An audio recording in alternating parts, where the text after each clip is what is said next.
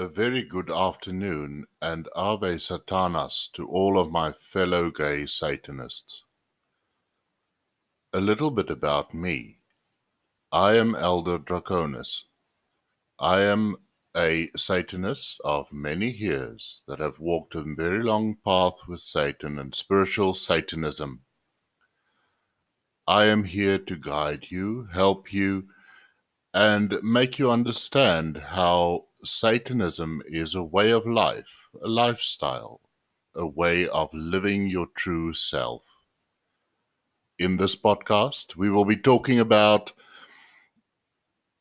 the basic understanding of Satanism. We will be talking about the tenets of Satanism. We will be talking about rituals, uh, incense. We're going to talk about how we conduct our daily lives as gay Satanists.